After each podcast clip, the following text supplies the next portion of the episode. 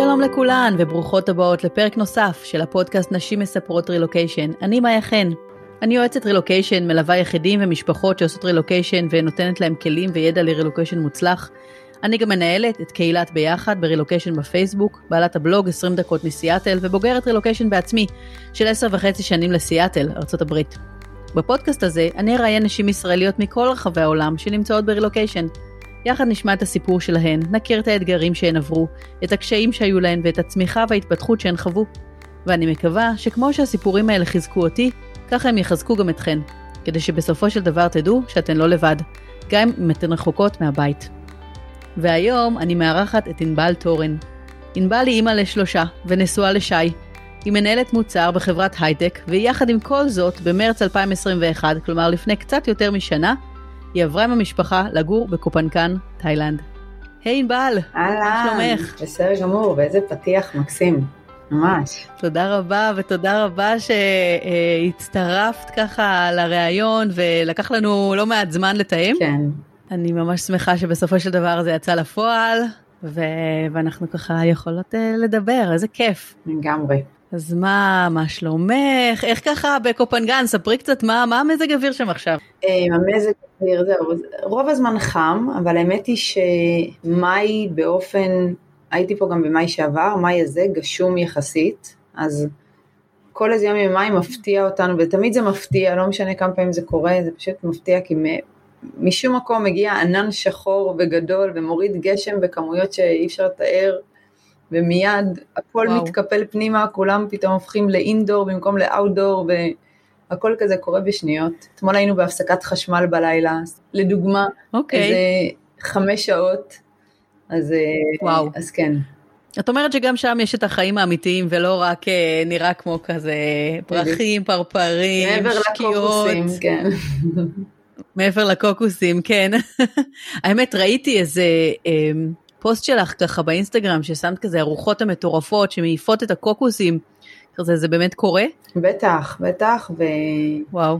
יצא לי כבר כמה פעמים לנהוג בכביש, על קטנוע, שממש לפניי נופל קוקוס, אז כן, זה, זה אמיתי, ומאוד ו... מקפידים פה, מעל בתים, להסיר קוקוסים אחת לכמה זמן, כי באמת אחרת הם פשוט נופלים. הדברים שאתה לא חושב עליהם, נכון? כאילו כשאתה עובר... לגמרי, וואי, יש לי רשימה, את לא מבינה, בדברים שלא חושבים עליהם. אני קוראת לזה, רצי טרופי, קיבל טרופי. מה לדוגמה? כמו שבהפסקת החשמל שהייתה אתמול בלילה, נאלצתי לפתוח את החלונות כדי שיהיה קצת אוויר בבית, כי אחרת חם ממש ממש.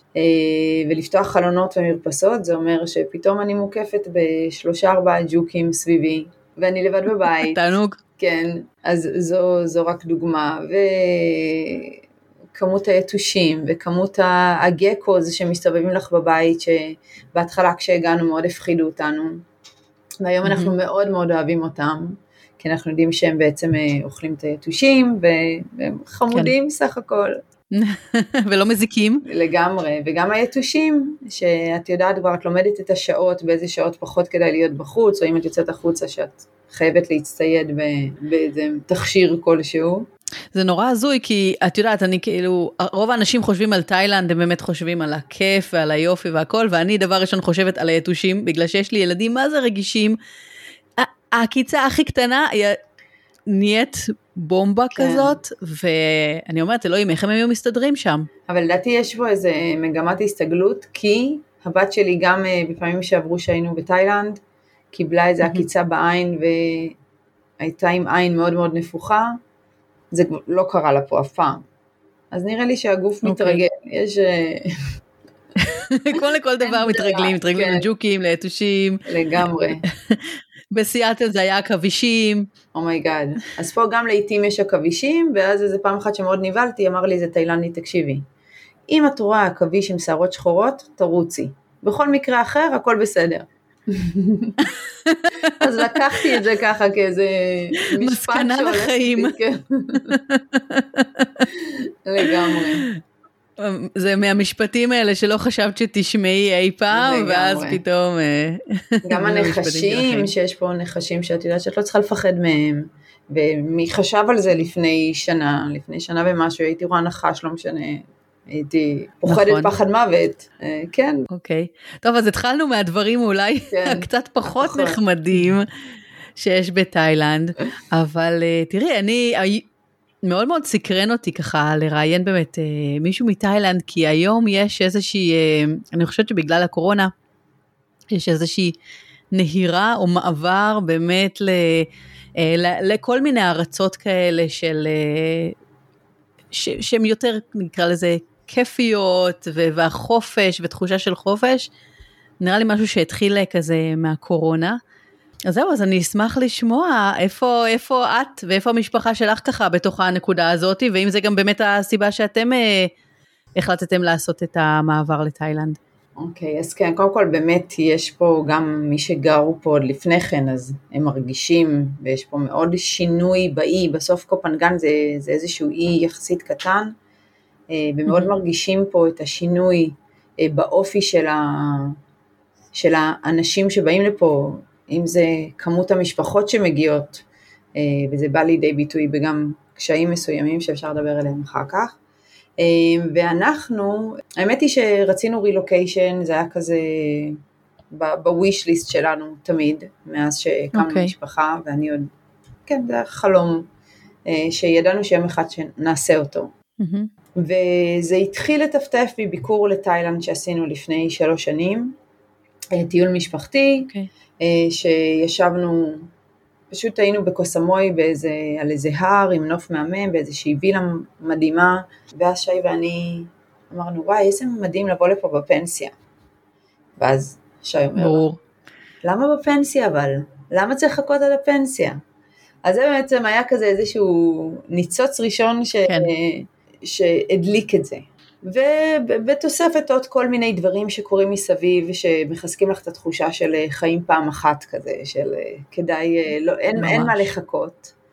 ואז בקורונה, בסגר השני, החלטנו שאנחנו טסים ליוון, וטסנו קבוצה של חמש משפחות ליוון. וואו. כן, והיה לנו מדהים, מדהים, מדהים, מדהים, זו הייתה אחת החוויות הכי מעצימות וכיפיות כמשפחה שחווינו.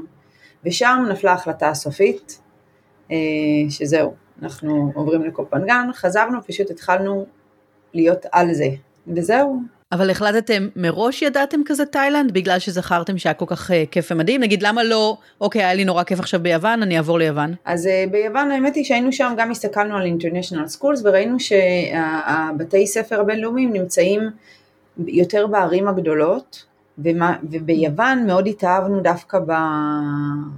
בחלקים היותר כפריים, כל מיני חלקי ארץ שם שהם באמת מדהימים. אז גם חשבנו על זה את האמת, אבל אני חושבת okay. שזה גם משהו מקסים בפודקאסט הזה, שברגע שאתה רואה מישהו ממקום מסוים, או שאתה שומע על מישהו שחווה חוויה שאתה רוצה לחוות, זה מאוד מקרב אותך למקום הזה, והפער בין החלום לביצוע הוא מתקצר. וכשהיינו נכון. ביוון, אחת המשפחות שהייתה איתנו, זו משפחה שחזרה מקופנגן. אוקיי. Mm, okay. אז זה גם היה מני, כוח מניע מאוד חזק לכיוון הזה. ברור, הם בטח התחילו, סיפרו את כל הסיפורים, וכמה כיף, ו- ודיברו על השקיעות ועל היופי המהמם של תאילנד. הם גרמו לכם להיזכר. זה, זה גם, אבל זה יותר זה שפשוט את יודעת על מישהו שעשה את זה, זה לא רק נשמע לך איזה חלום שמישהו עושה מעבר לאי, את פוגשת מולך אנשים, נכון. נראים כמוני וכמוך, והם עשו נכון. את זה, אז זה פתאום את אומרת, אוקיי, למה לא? נכון, זה... נכון, נכון. אחד מהדברים שאני אומרת בתור כאילו ביועצת רילוקיישן, זה אני באה מתוך הניסיון שלי, והנה אני עשיתי ואני... היא יכולה לעזור לכם ככה, גם לעשות, כי אני יודעת שזה אפשרי. לגמרי. אז אני מאוד מבינה אותך. לגמרי. אוקיי, אז תוך כמה זמן כזה התארגנתם למעבר? בא לי להגיד חמישה חודשים. חמישה אוקיי. חודשים חזרנו, דבר ראשון שעשינו, נרשמנו לבתי הספר פה, לתקוע יתד.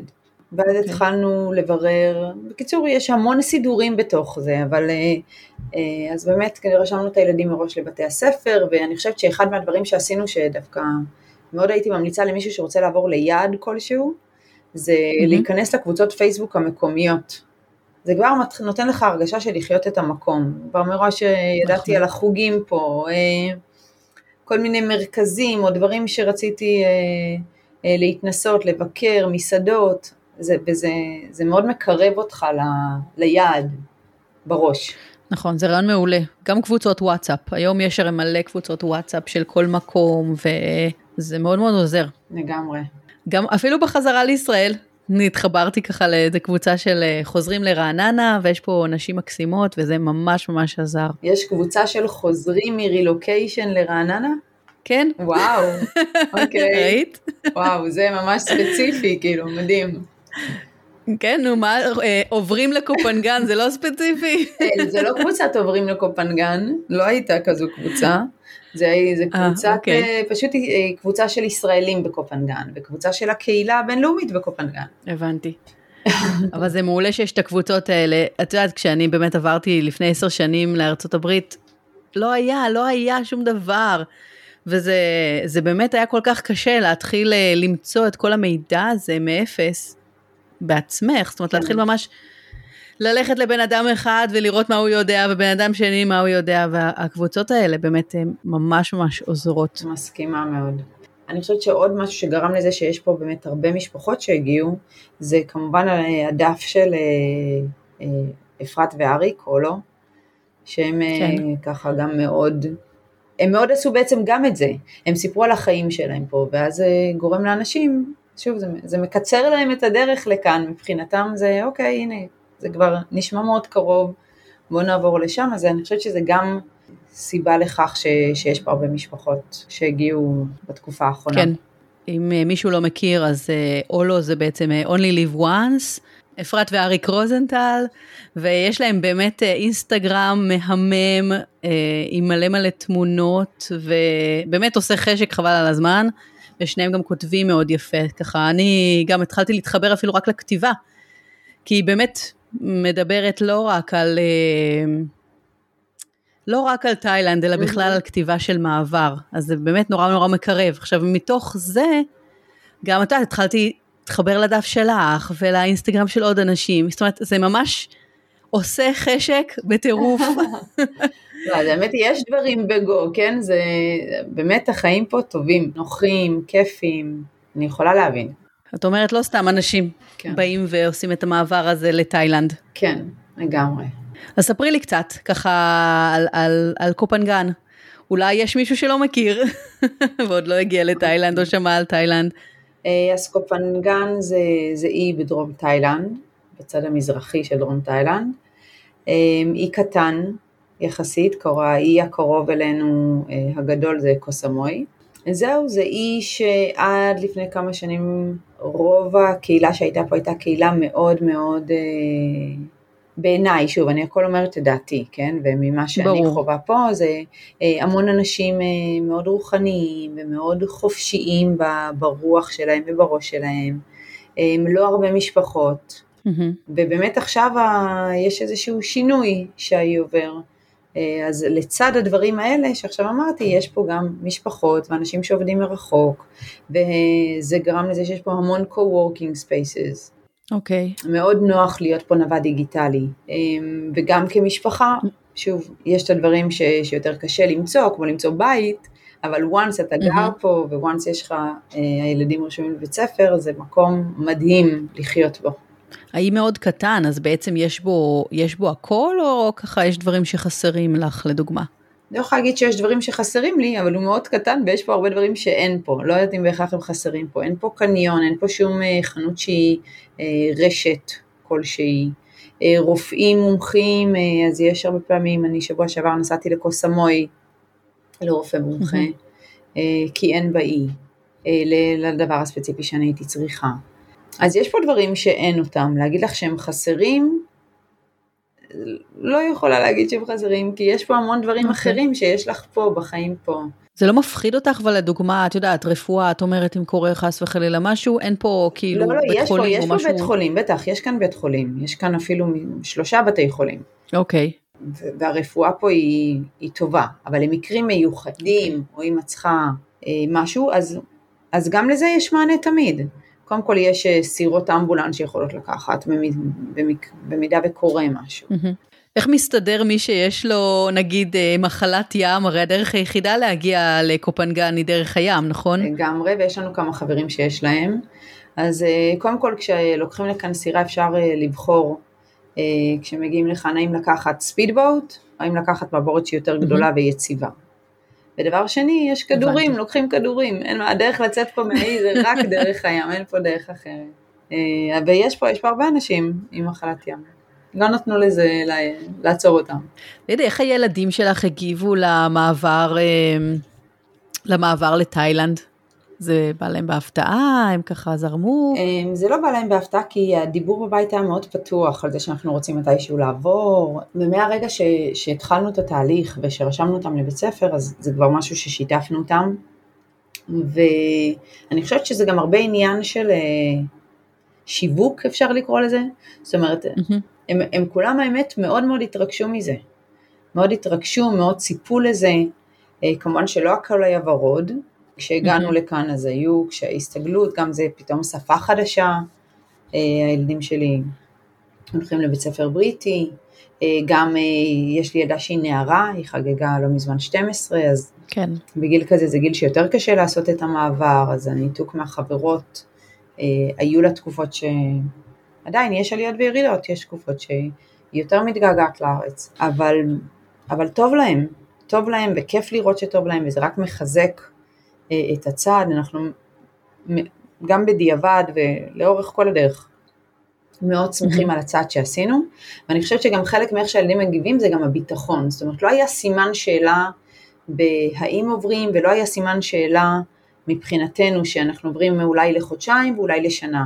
מראש אמרנו להם שאנחנו עוברים כן. לתקופה ארוכה של לפחות שנה, והיום אני יכולה להגיד לך שהם שלושתם רוצים להישאר פה, כרגע, בנקודת הזמן הזאת, okay. טוב להם פה, אנחנו ניסע לביקור בארץ, אבל טוב להם המגורים פה, החברים. כן, אז באמת יש חברים, כי את יודעת, הרבה פעמים באמת עוברים, עם ילדים יותר צעירים, ואת אומרת שעברתם ילדה בת שתים עשרה, mm-hmm. אז איך אה, הרגשתם שיש גם ילדים ככה בגילים יותר מבוגרים?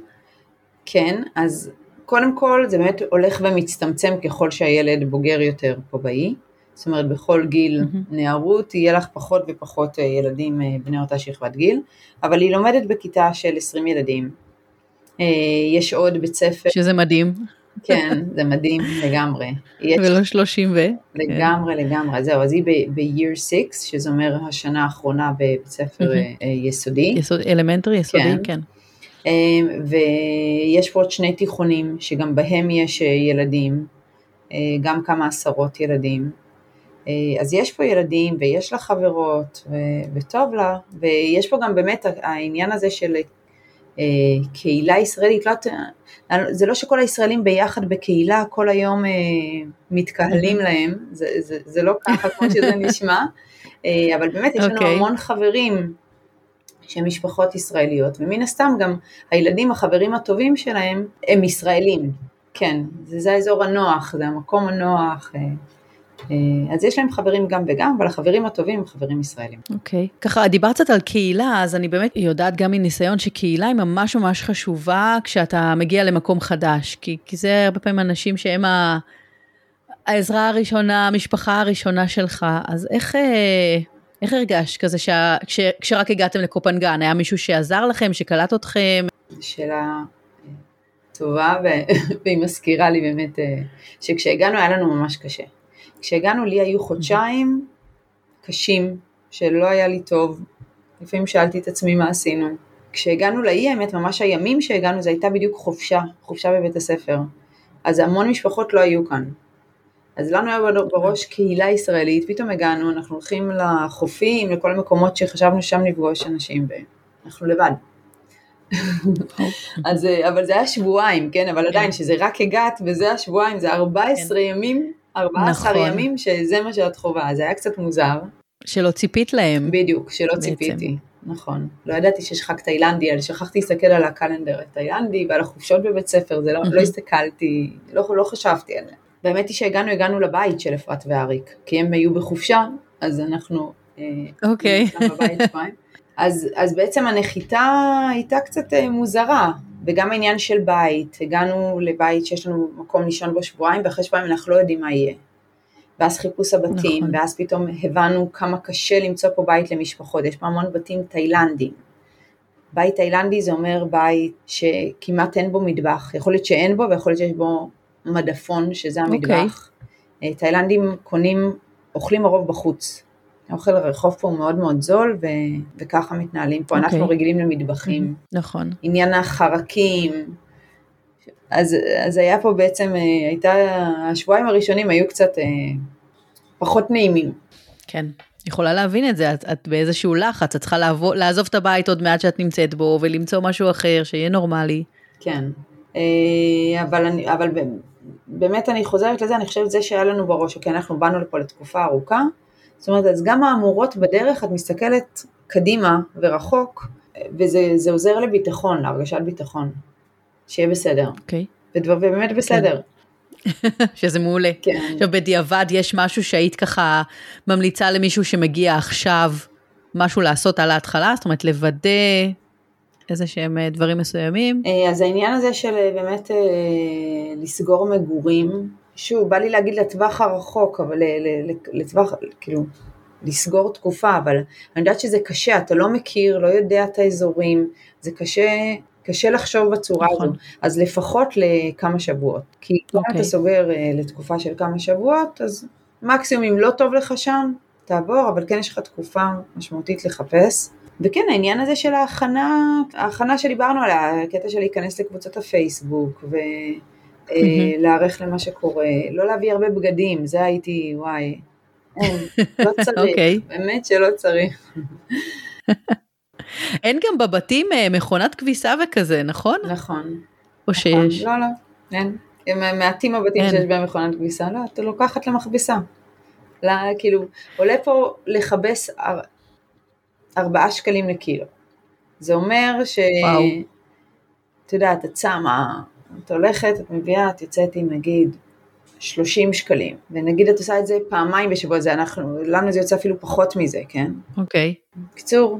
אין פה צורך בזה. איזה שינוי תפיסה זה, אה? אין מטבח, אין כביסה, כאילו... אבל בסדר, אז בבית שאנחנו עכשיו יש מטבח, אבל זה כדי, זה קשה למצוא בתים כאלה, אבל גם אנחנו אוכלים כן. המון בחוץ, המון המון בחוץ, את אוכלת פה הרבה בחוץ, יש כאלה מבשלים יותר, מבשלים פחות, אבל אוכלים כאן המון בחוץ. והאוכל הוא ככה יותר באמת... אז יש אסיאתי המון... ככה, או שהוא יש מגוון? פה, יש פה ממש מיקס, בגלל זה שהאי הזה מלא מלא בזרים, mm-hmm. פרנגים, מה שנקרא, ב... אצל התאילנדים, אז יש פה המון מסעדות, גם הכל, יש פה פיצריות, ומסעדה איראנית מצוינת, וכל מקומות מערביים, בכל מסעדה יהיה לך גם את השניצל וה... צ'יפס, וגם יש פה המון המון אוכל תאילנדי, שהוא אוכל מצוין וטעים, ואוכל רחוב פה מאוד מאוד טעים, ומשהו שאותי הפתיע לגבי התאילנדים, שנקי פה.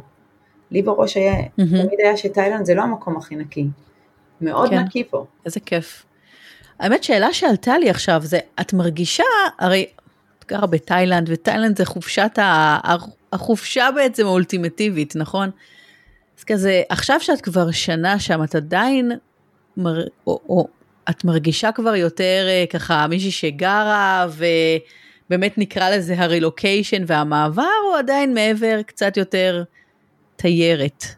תראה, מרגישה זרה במקום שאת נמצאת. אני חושבת שבאסיה, אני מניחה שזה בגלל גם העניין הוויזואלי והנראות החיצונית, מאוד בולט שאתה לא מקומי. Mm-hmm. ובכלל, כל ההתנהלות שלנו, אז אני לא יכולה להגיד לך שאני מרגישה מקומית, אבל אני לגמרי מרגישה גרה פה, אבל אני גם מרגישה שהחיים מאוד מאוד שונים פה, שונים ממה שהכרתי עד עכשיו, מה זה אומר? זה כן, האווירה הכללית פה היא הרבה פחות לחוצה, כן, אני קמה כל בוקר, עושה אימון כמעט בכל יום, מספיקה לשתות קפה עם חברים, ורק אז מתחילה לעבוד, לא היה לי את זה אף פעם לפני כן. כן. זה לא קפה שקונים על הדרך, כמו שקניתי לפני כן ב-ארבע ארבע שלוש, קונה קפה ורצה לאוטו כדי, כי אני יודעת שכל חמש דקות בקפה זה עשר דקות בפקק. זה נכון. לא כזה. יש פה זמן. אז, אז עדיין יש פה, את שאלת לגבי חופשה או גרה פה, אני מרגישה לגמרי גרה פה, אבל אני גם לגמרי מעריכה את, ה, את השינוי, את האורח חיים ה... הרגוע יותר. בגלל ש... שוב, למה אני כזה שואלת? כי אני ככה, אתה יודע, את מדברת עם אנשים מכל מיני מקומות, והרבה פעמים שבגעים למקום אחר, אז ישר אנחנו מנסים גם להתערות, להכיר את המקומיים, להיות חברים מקומיים, חברים מאוד תרבויות, ושוב, בגלל ש... שתאילנד היא מבחינתי בראש, ושוב, זה בראש שלי, ברור לי שזה לא חייב להיות אצלכם, היא חופשה, אז אני חושבת, האם, נגיד, מי שמגיע לשם באמת כזה מנסה להכיר גם אחרים, שוב, נגיד מדינות אחרות, או יותר נמצא בתוך, נגיד, הקהילה הישראלית, או, או בתוך תחושת הטיול הזאת. כן. אז אני מינה את השאלה, ו- ויש בזה גם הרבה מן האמת, כי בסוף, כמו שאמרתי לך קודם, גם החברים של הילדים הטובים הם ישראלים, וגם לנו, רוב החברים שלנו הם ישראלים, אבל כן יש פה קהילה בינלאומית, ואני יכולה להגיד לך שאחת המטרות שלי זה כן לצאת יותר קצת מאזור הנוחות שלי, ולהכיר יותר זרים, אז יש לנו חברים זרים, אבל זה מאוד במיעוט, לעומת כמות הישראלים שאנחנו מבלים איתם, אז, אז יש בזה משהו, יש איזושהי בוע, בועתיות ישראלית. כן. אבל עדיין אני מרגישה גרה פה, ולא okay. בחופשה. זה ממש מעניין, באמת, ללכת למקום שהוא היעד החופשה האולטימטיבי, אבל לגור שם. איך את מצליחה לעבוד? בואי תסבירי לי עכשיו, איך אפשר להצליח לעבוד ביעד כזה? אז קודם כל, לפני שהגעתי לכאן, אחד מהדברים שעשיתי זה שעברתי לעבוד במשרה שהיא מצומצמת יותר, אני עובדת שלושה וחצי ימים בשבוע, וגם את זה אני עוד מעט עומדת לקצץ. אוקיי. אז, אז יש עניין פה של המקום השפיע, אבל איך אני מצליחה לעבוד? כי כמו שאמרתי, יש פה המון co-working spaces, וזה מאוד באווירה טובה ונחמדה, את הולכת, פוגשת אנשים, אני אוהבת את זה, יש הרבה אנשים גם שעובדים בבית, כן. אז את הולכת ואוכלת ושותה משהו ועובדת, ואני בית הרבה בלילות, כי אני בית הרבה מול דרום אמריקה, וואו. אז אני, זה עניין בסוף גם מאוד של אופי, יש סביבי גם אנשים שעובדים פחות. אז את עובדת בעצם מרחוק, מול חברות מרחוק או מדינות אני, אחרות? אני עובדת בחברה ישראלית, אבל okay. אני עובדת המון מול לקוחות, והלקוחות שלנו פזורים בכל העולם. הבנתי. את יכולה לספר לי ככה, הרבה אנשים שמגיעים, בטח עכשיו, נגיד, מה, מה הם עושים, איך, איך הם מפרנסים את עצמם, או שנגיד הרבה מהם באים פשוט ל... אוקיי, שברנו חסכונות, ועכשיו אנחנו באים להיות. אז יש פה ממש שילוב, יש פה אנשים כאלה שלקחו ברייק, זה מתחיל מכמה חודשים ועד שנה, שבאו, עזבו הכל, הזכירו את הבית, ובאו לכאן, כן, לחיות על חסכונות, כל דבר אחר שיש. יש פה אנשים שיש להם הכנסה פסיבית, נכסים שהם מזכירים, או כל דבר אחר. יש פה אנשים, יש פה די הרבה הייטקיסטים, כמוני, שעובדים מרחוק. ויש פה הרבה גם מטפלים, וכל מיני נותני שירות כאלה, שעושים one-on-one sessions, אז גם זה יכול להיות או מרחוק, או בתוך האי. אז יש פה ממש מיקס. איזה כיף שאפשר היום לעשות את זה. מדהים, זה באמת, זה אחת המתנות של הקורונה, אפשר, אפשר להגיד. אבל אני חושבת שמשהו שכדאי לציין, נראה לי, אני לא יודעת, תגידי לי עד, שתאילנד נתפסת כמקום מאוד מאוד זול, כן. מבזבזים פה הרבה כסף. זאת אומרת, mm-hmm. חשוב בעיניי כן להגיע עם איזשהו ביטחון כלכלי, או לקחת בחשבון, שהולכים להוציא פה. על מה? על מה מוצאים כסף? קודם כל, משפחות עם ילדים, אז החינוך ילדים זה בתי ספר פרטיים. סחירות של דירה, שזה mm-hmm. מחירים, זה יכול לנוע משלושת אלפים שקלים, שאני מכירה מעט מאוד שמשלמים ככה, ועד שבעת אלפים ועשרת אלפים שקלים. אוקיי? אה, אוקיי. והחינוך של הילדים עולה בערך אלף עד אלף וחמש מאות שקלים לחודש לילד. אז זה גם סכום.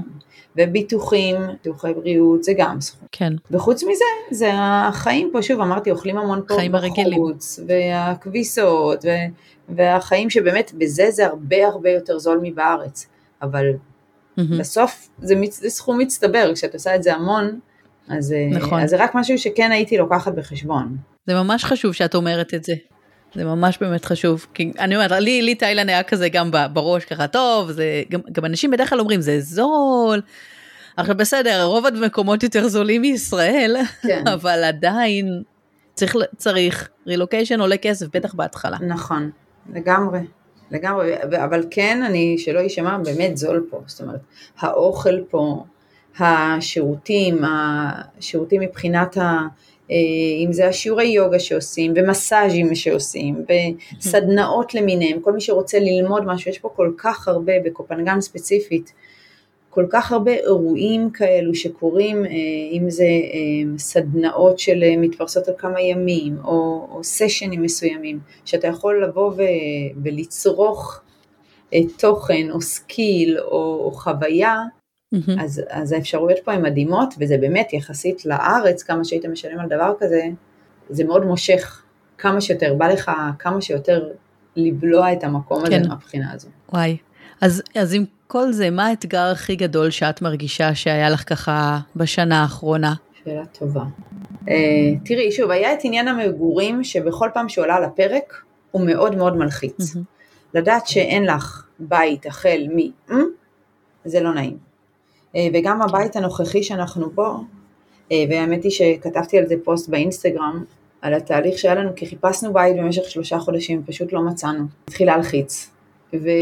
אבל ידענו שבא לנו משהו טוב, ולא בא לנו להתפשר, וגם אם על הדרך ראינו כל מיני בתים שהם חצי כוח, סירבנו לסגור אותם, זאת אומרת לא, לא, לא חתמנו על שום דבר, כי כל פעם חיכינו, ממש עד הרגע האחרון, שנגמר לנו החוזה במקום הקודם, ובסוף מצאנו בית מדהים, אבל אז שוב, התקופה הזו היא תקופה מאתגרת, כן. זה בסוף המון לחצים, זה משפיע על הזוגיות ועל המצב הרוח באופן כללי, יש לזה הרבה ביטויים, אז זה דבר אחד. בוודאי. אחד, געגוע לחברות שלי ולמשפחה בארץ, גם אני יכולה להגיד שהרבה פחות מתגעגעים ממה שהייתי מצפה להתגעגע, mm-hmm. כי הזמן פה אף, אף, אף השם. כן, כי את חיית החיים בעצם, נכון?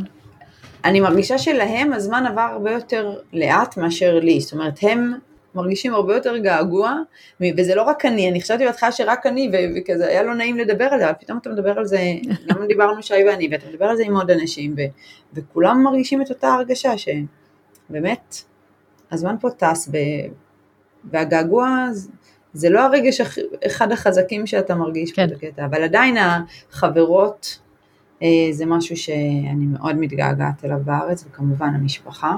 ברור. אני חושבת שדרך אגב זה משתנה, ככל שהשנים עוברות. כי את בהתחלה את נורא בתוך, את, את, את מאוד בתוך המקום החדש, ולחוות, ו, וכל דבר חדש, ו, ועוד משהו, ועוד ליהנות, וככל שהשנים עוברות, זה נהיה שגרה. אז משהו יפה, משתלט. אבל הוא פחות עושה את הוואו, כן. נשמע הגיוני. נשמע הגיוני, אז אנחנו עדיין בשלב ההוא. אתם כן, אתם רק בשנה, קצת אחרי שנה, אז בהחלט בשלב ההוא. מה מבחינת, את יודעת, אתגר ככה מקצועי, מבחינת העבודה שלך? אז המקום הזה הוא, אני לא יודעת אם זה בכל רילוקיישן, באמת אולי כי אתה יותר רחוק ממה שאתה מכיר, או שזה פה ספציפית בקופנגן, אבל הוא... הוא, הוא, הוא הביא אותי הרבה לחשוב עם עצמי, מה אני רוצה, ובכלל אני גם באופן אישי, כבר שנתיים בתהליך כזה של משבר גיל ה-ארבעים, של מה אני רוצה לעשות שאני אהיה גדולה, ואימא לה, אני כבר גדולה. ו... אז זה כן מעלה, זה, זה, זה מעלה, זה מאמת אותך עם האמת ועם המציאות, ו, ועם השאלה של זה מה שאני רוצה לעשות. Mm-hmm. אז כן, קודם זרק שזה משפט, אז כן אני ממש בקרוב עומדת להפסיק את התפקיד הנוכחי שלי כרגע, ואני לא יודעת מה, מה הולך להיות הדבר הבא. וכן, זה מקום כזה שהוא מעודד חשבון נפש, כן. ואני רואה את זה כמשהו טוב, האמת היא, כי בסוף זה, המטרה שלי זה לעשות לי ולסובבים אותי טוב, אז... תראה, אני חושבת שעברתם מסיבה של לא להתחרט, נכון? מסיבה של החיים קצרים, ולמה לחכות עד הפנסיה, ו- ובוא נעשה עכשיו את מה שכיף לנו. ו- וחיפוש העבודה, או חיפוש מה את רוצה לעשות עם עצמך, כמו שגם אני עשיתי אותו דבר, זה, זה בא מאותה, מאותו מקום של, אני רוצה שיהיה לי טוב, אני רוצה להיות מאושרת, אז למה להישאר במקום שאולי זה לא הדבר הכי, נכון? שזה לא עושה לי את הכי כיף שיכול להיות. Mm-hmm. ואולי אני יכולה להגיע לעוד פסגות ומקומות אחרים, אז למה לא לנסות את זה בעצם? כן, אני מתחברת מאוד. וזה לוקח זמן, זה צעד די מפחיד לעשות, פחות עבורי. ברור. כן, בסוף הגעתי למסקנה שיאללה, חיים קצרים. זה המוטו שלי, נראה לי, בסופו של דבר באו אולי בטענות, תגידו, מה את משכנעת את כולם, שהחיים קצרים, שצריך חיים ארוכים, לא? בסדר, ארוכים, אבל למה לא ליהנות, נכון? כן, לא, לא, זה הקטע של ליהנות, ובסוף שלך טוב, לך טוב, לי טוב, אז כולם מרוויחים מזה, כולם סביבנו, אם זה המשפחה המצומצמת, ואם זה מי שאנחנו סביבו, זה לטובת כולם. כן, ואתה יודעת, גם הילדים שלנו, הם לומדים ש... ש... שזה בסדר, זה מה שהם גם צריכים לשאוף, נכון? מסכימה. להיות מאושרים ולעשות את מה שעושה להם טוב בחיים, ומקדם אותם ומלמד אותם. אני, אני הכי, לגמרי, הכי מאמינה בזה. לגמרי, מתחברת, בגלל זה גם אני משתפת אותם מאוד, גם בתהליך שנגיד עכשיו עם העבודה, זה משהו שאני משתפת אותם, וגם על תאילנד, אה, המעבר, אני גם חושבת שזה שיעור מאוד עבורם של... כמו שאמרתי לך קודם, לנו היה מאוד קשה לעשות, רצינו המון שנים ולא עשינו.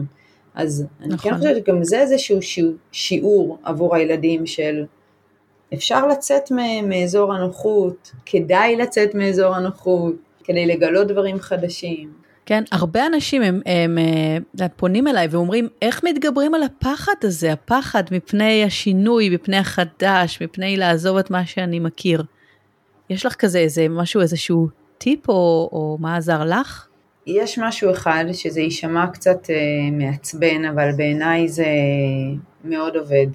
זה לחשוב, מה יקרה אם אני לא אעשה את זה? Mm-hmm. שזה עוד פעם, זה מכניס עוד קצת פחד, ל, עוד קצת שמן למדורה, אבל, אבל זה, זה גם כוח שהוא מניע. אתה אומר, אוקיי, אני מאוד מפחד לעשות, אבל אתה אומר, אוקיי, אבל מה אם אני לא אעשה? עוד עשר שנים, איך אני אסתכל על זה? נכון. אז זה משהו אחד, ו... דבר נוסף זה הקטע הזה שבאמת, אם החלטתם לעשות, תפעלו. פשוט להניע את הגלגל.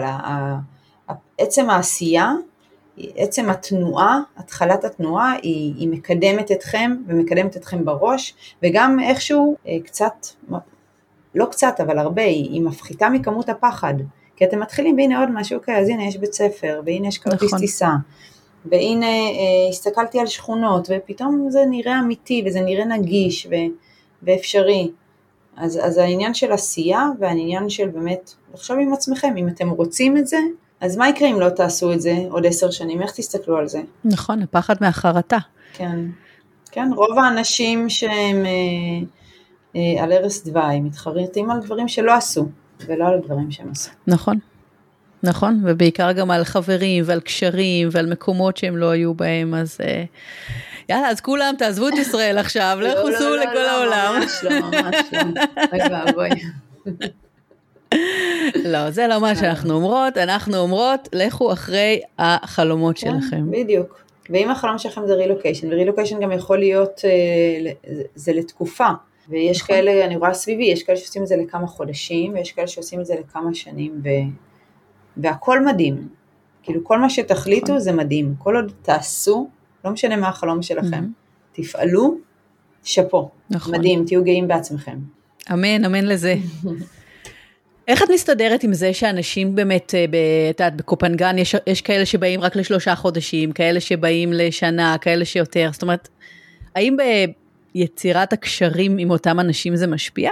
אז יכול להיות שהגענו, חווינו את זה, דווקא מהצד השני, שכשהגענו כמשפחה חדשה, המשפחות הוותיקות פה, הסתכלו מאוד בקצת חשדנות על משפחות חדשות, אוקיי? כי הילדים כבר, ושמענו מהם, חלקם גם היו מאוד פתוחים להגיד את זה, הילדים שלי כבר קרו כמה פעמים שהם נקשרו לילדים, ואז הילדים עזבו, המשיכו הלאה, ולא בא לנו. אני יכולה להגיד לך, זה לא מנהל אותי, או לא מנהל אותנו, לא מנהל את הילדים שלנו, המחשבה הזו, כן יצא ככה שהילדים שלנו והחברים שלהם הטובים והקשרים החזקים, הם מול כאלו שהם פה לתקופה משמעותית, אבל במידה okay. ויש חברים חדשים שבאו לתקופה, אז זה לא משהו, אני לא משדרת לילדים, ולא אומרת לעצמי, של לבחון את הקשר החברי באופן שונה, כי האנשים האלה הגיעו לתקופה, ממש לא, אני מסתכלת על עכשיו, כן. הם אנשים שאני נהנית, בחברתם, הילדים שלי נהנים עם הילדים, עם ילד מסוים, על זה אני אסתכל. וזה חלק מהמסע שעוברים פה, גם להיפרד מאנשים, זה, זה באמת, זה, נכון. ללא, זה לגמרי חלק מה, מהחיים כאן. אני וואי, מאוד מזדהה עם זה, כי גם אני ככה באופי שלי, דרך אגב, אני אומרת, אם יש מישהו שאני מכירה, והוא מרגיש לי נוח וכיף, ו- ויש איזושהי כימיה, אז, אז זה לא משנה, אם אנחנו עוזבים או עוברים, כאילו, אני רוצה להיות בקשר, mm-hmm. ואני יכולה להיות איתך בקשר. Mm-hmm. כן. ו- וגם אני חוויתי את זה, גם בסיאטל חוויתי את זה, ש... שאנשים לא כל כך רצו להיות בקשר, בגלל שהם, נגיד, עוד שנייה עזבו, עוד שנייה עברו, אז... בסדר, זה באמת אופי של אנשים. כן. זה גם, זה גם בסדר. זה גם, זה באמת אין פה נכון, לא נכון, ובגלל זה גם אני, זה לא גרם לי לכעוס או משהו על מישהו, כי גם את זה אני מבינה, אני מבינה גם את ההסבר שהם נתנו, שוב, כל אחד בסוף מסתכל במשקפיים שהוא מרכיב על ה, על העולם ואת הפרשנות שלו. הכל בסדר. נכון, נכון מאוד. איך, איך את ממלאה ככה את הדלי האנרגיה שלך במהלך היום? אם יש עבודה ויש ילדים, אז מה, מה את עושה בשביל הכיף שלך? אז הרבה דברים. אז קודם, זה קצת, הקשבתי לעצמי, קודם אומרת על זה שזה מקום רגוע וזה, אז אני, אני, אני והמילה רגוע לא, הם לא נמצאים על אותו, באותו צד בסקאלה.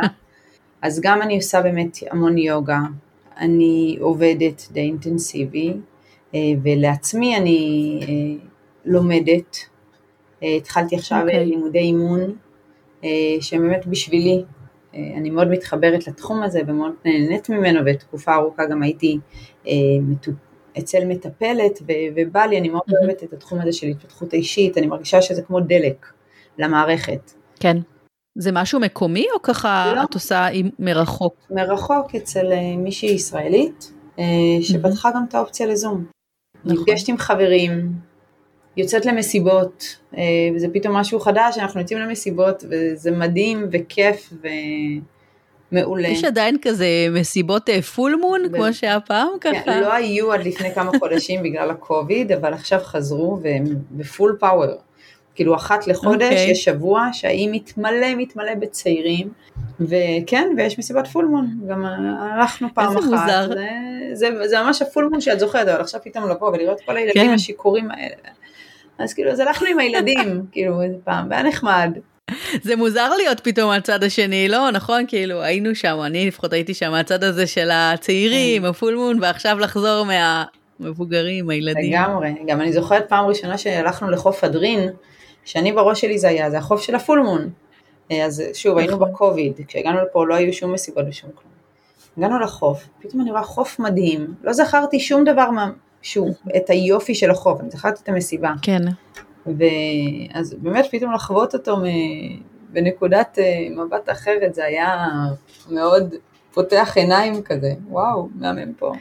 אני לא זוכרת, את יודעת, בתור מי שביקרה בתאילנד, שכזה התלהבתי מהשקיעות, מהחופים, נראה לי, זה state of mind אחר, שאתה מגיע בתור צעיר. כן, אבל שקיעות פה אני יכולה להגיד לך, שזה ממש כל מי שבאי, זה בשעת שקיעה כאן, בסביבות שש בערב, את תראי, את תיסי על הכביש פה, בוא נקרא לו כביש החוף, את תראי המון המון המון אופנועים, כי רוב האנשים פה על אופנוע, עוצרים בצד הדרך פשוט, מתבוננים בשקיעה, זה משהו ש... וואו. שיש שקיעה יפה, כולם עוצרים רגע, מתבוננים, ו... וממשיכים הלאה, וזה כל כך ממלא, זה באמת מדהים, זה קטע שלא מתרגלים לזה, לא מתרגלים, זה משהו שלא, הוא לא נהיה ברור מאליו באף שלב, הוא כל פעם מחדש פלא. זה ו... הפלא של הטבע, מדהים, הדבר הזה. מדהים, מדהים. גם אני, לא משנה איפה אני נמצאת, היינו בקרטים וראינו שקיעה מדהימה, אז עצרנו להסתכל ו... ו... ליהנות מה, מהתהליך הזה. זה מדהים. הכי מיינדפולנס. נכון, לגמרי. איזה מקסים, עושה לי חשק, נו. אז יאללה. כן, אולי, אולי בקרוב, אולי בקרוב. לא שאני אעבור, אבל שאני אעבור לבקר. תבואי לביקור, בדיוק. כן, יש לי משפחה שעושה לי עכשיו, נותנת לי סיבות להגיע לביקור. הקליטי פרק ספיישל מקופנגן. נכון. אתם בקופנגן ואתם חושבים כזה לעבור גם לאיים אחרים, או ש... כרגע לא, כרגע שם? לא, אבל שוב, אני, לשנה הקרובה, שנה במשהו בטוח שלו, אחר כך אנחנו עוד לא רואים מעבר מה, מה יהיה. נחליט בהמשך. זה פשוט לעבור בין בתי ספר, ככה בתוך לא עברתי פה, אבל, אבל אני בטוחה שזה לא... במיוחד אם זה בית ספר של קיימברידג', ואז את עוברת בין גרייד קיימברידג' אחד לגרייד קיימברידג' אחר, לדעתי לא צריכה להיות בעיה, כי כאילו הילד הוא certified, או את מקבלת איזשהו מכתב מהבית ספר שהילד הוא מתאים לכיתה הזו, אבל בכל מקרה זה לא בעיה. הכל בסוף פתיר, וזה ממש, זה לא... רק העניין של חברים, את יודעת, את שיקרת חברים מסוימים. זה לגמרי, אני אומרת, אבל בירוקרטית וכל הזה, זה פתיר. זה בקטנה, את אומרת. כן. החברים הזה, כן, כרגע אנחנו לא רואים צורך, באמת טוב לנו מאוד במקום הזה, וכרגע אנחנו נהיה... וואי, איזה כיף, שרק, שרק ימשיך ככה. תודה, אמן. יש איזו פעילות כזאת של, של הקהילה, של הקהילה הישראלית, שעשית, שאת ממש גאה בה, שאת רוצה ככה לשתף? האמת שכן. שוב, עברנו לפה, שבת שלי הייתה בת אחת עשרה וקצת. ועוד מהארץ היה לי מחשבות שכשהיא תהיה לקראת גיל בת מצווה, בא לי לעשות לה שנה, שבה אני אבחר בכל חודש ערך, ועשה איתה פעילות סביב הערך הזה. יש צורך לקרב פה בין, בין בני הנוער, אז עשיתי את הפעילות הזו פשוט חברתית, לקהילה הישראלית. Mm-hmm. אז לא עשיתי, מדהים. זה לא באמת אחת לחודש, אבל עשיתי כבר כמה פעילויות, כולל ניקוי חופים, ושוב, של בני הנוער. ויש פה בחור תאילנדי שבונה מקלט לכלבי רחוב, אז הלכנו mm-hmm. ועזרנו לו לבנות את המקלט. וואו. כן. ואז עשיתי כבר כמה פעילויות כאלה, זה נקרא בני מצווה, קופנגן, וזהו, ומדהים. גם באמת. בני מצווה, לא רק בנות מצווה. כן, זה, זה בכלל, ילדים בני אחת עשרה עד ארבע עשרה, פשוט מי שרוצה מגיע, אז זה מאוד נחמד, ומאוד כיף, כן, וממלא, זה... ומדהים. ברור, יזמות מקסימה, שגם, אה, אני מאוד מתחברת לזה, כי גם, לבן שלי שהוא היה בזמנו, את יודעת, שנת הבר מצווה, זה היה שנייה לפני הקורונה כזה, אז גם ניסינו לארגן איזה משהו עם קבוצה של אנשים, זה, זה כל כך חשוב. גם כי, את יודעת, כי אין לנו, אין לנו את זה, כי פה בישראל יש, יש את העיטוף הזה, וזה חלק מההוויה, אבל כשעוברים למקום אחר, אין, ואם אנחנו לא עושות, או לא עושים, אני לא יודעת, בנים, אז אין. לגמרי, לגמרי, ובאמת זה, זה בסוף, אנשים כל כך נהנים מזה, ויש גם איזה קטע פה שאתה, אני רואה אחרים, ולפעמים גם אני, שקצת מתביישים ליזום משהו, מפחדים שלא יגיעו, אבל אני חושבת שדווקא ברילוקיישן, זה משהו שכדאי לזכור, שאנשים רק מחכים שיזמינו אותם לפעילויות כאלה, אנשים ממש צמאים לזה ומחכים לזה, זה תמיד מאוד מבורך, וכל פעילות שיש פה, תמיד יש המון ש... שרוצים לעשות אותה, ממש ככה, ממש ככה, לעשות, ליזום, לא, לא לפחד. אני, אני כל כך מסכימה עם זה. זה, זה אחד מהדברים שאני למדתי. למדתי ברילוקיישן, הוא לא לפחד, לא לפחד מהיזמויות האלה, שהם, הם רק מביאות טוב, גם לי, וגם כמובן לאנשים אחרים. כן. ועשיתי פה פעילות אחת שפחות הצליחה, כאילו הגיעו פחות ילדים. סבבה, עדיין, השמונה ילדים שהגיעו ממש ממש נהנו. ומצוין, כן, אני מנסים, מקסימום. בדיוק, מנסים, לומדים, לפעם הבאה. לגמרי. תמשיכי לעשות, וואי, אני אז מאחלת לך שככה, תמשיכי לעשות המון המון יזמויות כאלה, למשפחה שלך, לקהילה. תודה רבה. אני בטוחה שכולם רק ייהנו מזה. תודה, עשית לי חשק, אוקיי. קדימה, יזמות הבאה. עכשיו תספרי לי מה הדבר הבא. אנחנו פה... היזמות האחרונה שלי שהייתה בסיאטל, הייתה שישי נשי, זאת אומרת, אני וחברה לי נצר, אנחנו ארגנו יחד כל חודש בערך, כזה פעילות של נשים, שבה אחת מהנשים בקהילה מעבירה איזושהי הרצאה, כמובן יחד עם אוכל, יחד עם פעילות חברתית, וזה היה כל כך כיף, גם זמן רק לנו, גם לשמוע איזה משהו, לתת במה למישהי מהקהילה, להכיר, ווין ווין, כאילו לכל הכיוונים. מסכימה. כל כך, מדהים. הנה, הדבר הבא, שישי נשי תאילנד, שישי נשי קופנגן. שמע לי רעיון טוב. כן, כן, יאללה, גלגלת בראש. כן, בדיוק. טוב, ענבל, וואי, המון המון תודה, באמת ממש מרתק לי לדבר איתך, ו- ואני חושבת שאפשר להמשיך לדבר פה עוד המון המון זמן, כי, כי באמת כל מקום וכל מדינה היא כל כך מרתקת, ויש בה המון המון דברים שונים. ו- ואנשים שונים, אז זה ממש מעניין.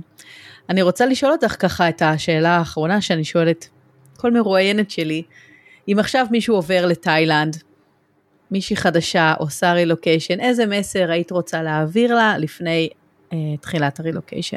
שהכל יהיה בסדר, זה דבר ראשון. Mm-hmm. דבר שני, איזה מדהימה שהיא עשתה את הצעד הזה. אמיתי, הכי באמת מדהים שעשית את הצעד הזה. ושוב, אם ספציפית את מדברת על מי שעוברת לקופנגנה, שתדע שאני פה, ויש פה עוד הרבה אנשים מדהימים, אם יש שאלה, בעיה, סתם בעלה, לשפוך, מוזמנת לפנות אליי. והדברים המדהימים פה עולים כל כך, כל כך, כל כך פי כמה על הדברים הפחות נעימים פה, שתזכור את זה ברגעים mm-hmm. הפחות נעימים. ושאחרי חודשיים, הבאסה של ההתחלה עוברת. למי שבא לטווח ארוך, okay. החודשיים הראשונים, זה כאילו, זה היה אצלי, ואני רואה את זה גם אצל אחרים, הם ככה mm-hmm. חודשיים של uh, הסתגלות. אחר כך הכל מסתדר, והכל בסדר. מסר כל כך מעודד, וואי, מעולה. המון המון תודה, וזה גם טוב שזה רק חודשיים, אני מכירה מקומות ש... שם זה הרבה יותר. נחזור לישראל. אבל... כן. טוב, המסר מקסים, ממש מקסים. אז אם מישהי רוצה באמת להשיג או ליצור איתך קשר, מה הדרך הכי טובה שלה לעשות את זה? פנות אליי בפייסבוק או באינסטגרם, ענבל תורן, בשמחה. אני זמינה תמיד לכל שאלה, הכי בכיף. תודה רבה, ואני מבטיחה לשים את הקישור לאינסטגרם ולפייסבוק שלך, ככה בתיאור של הפרק, זה מי שרוצה, תוכל לפנות אלייך, ואחר כך תיפגשו בקופנגן. מעולה, בשמחה. תודה מאיה, ממש תודה רבה. היה סופר כיף לדבר, ומעניין, וזהו, וגרמת לי להרגיש שזה כיף לי. שברתי לתאילנד, באמת. הכי כיף לך, הכי כיף לך, תאמיני לי, אם את יכולה, תמשיכי עם זה, זה הרילוקיישן, המעבר הזה, הוא כל כך חוויה מטורפת ומדהימה, שאני רק ממליצה למי שיכול לעשות. מדהים. אני חושבת שזה רק פותח אופקים, ומביא למקומות נפלאים. אז באמת, המון המון תודה. ותודה רבה לכן, המאזינות הנפלאות והיקרות, שהקשבתם לעוד פרק של הפודקאסט, נשים מספרות רילוקיישן, אני מאיה חן. ועד הפרק הבא אתן יותר ממוזמנות לעקוב אחריי בבלוג שלי, עשרים דקות מסיאטל, בדף הפייסבוק שלי, באינסטגרם, או בקהילת הפייסבוק ביחד ברילוקיישן.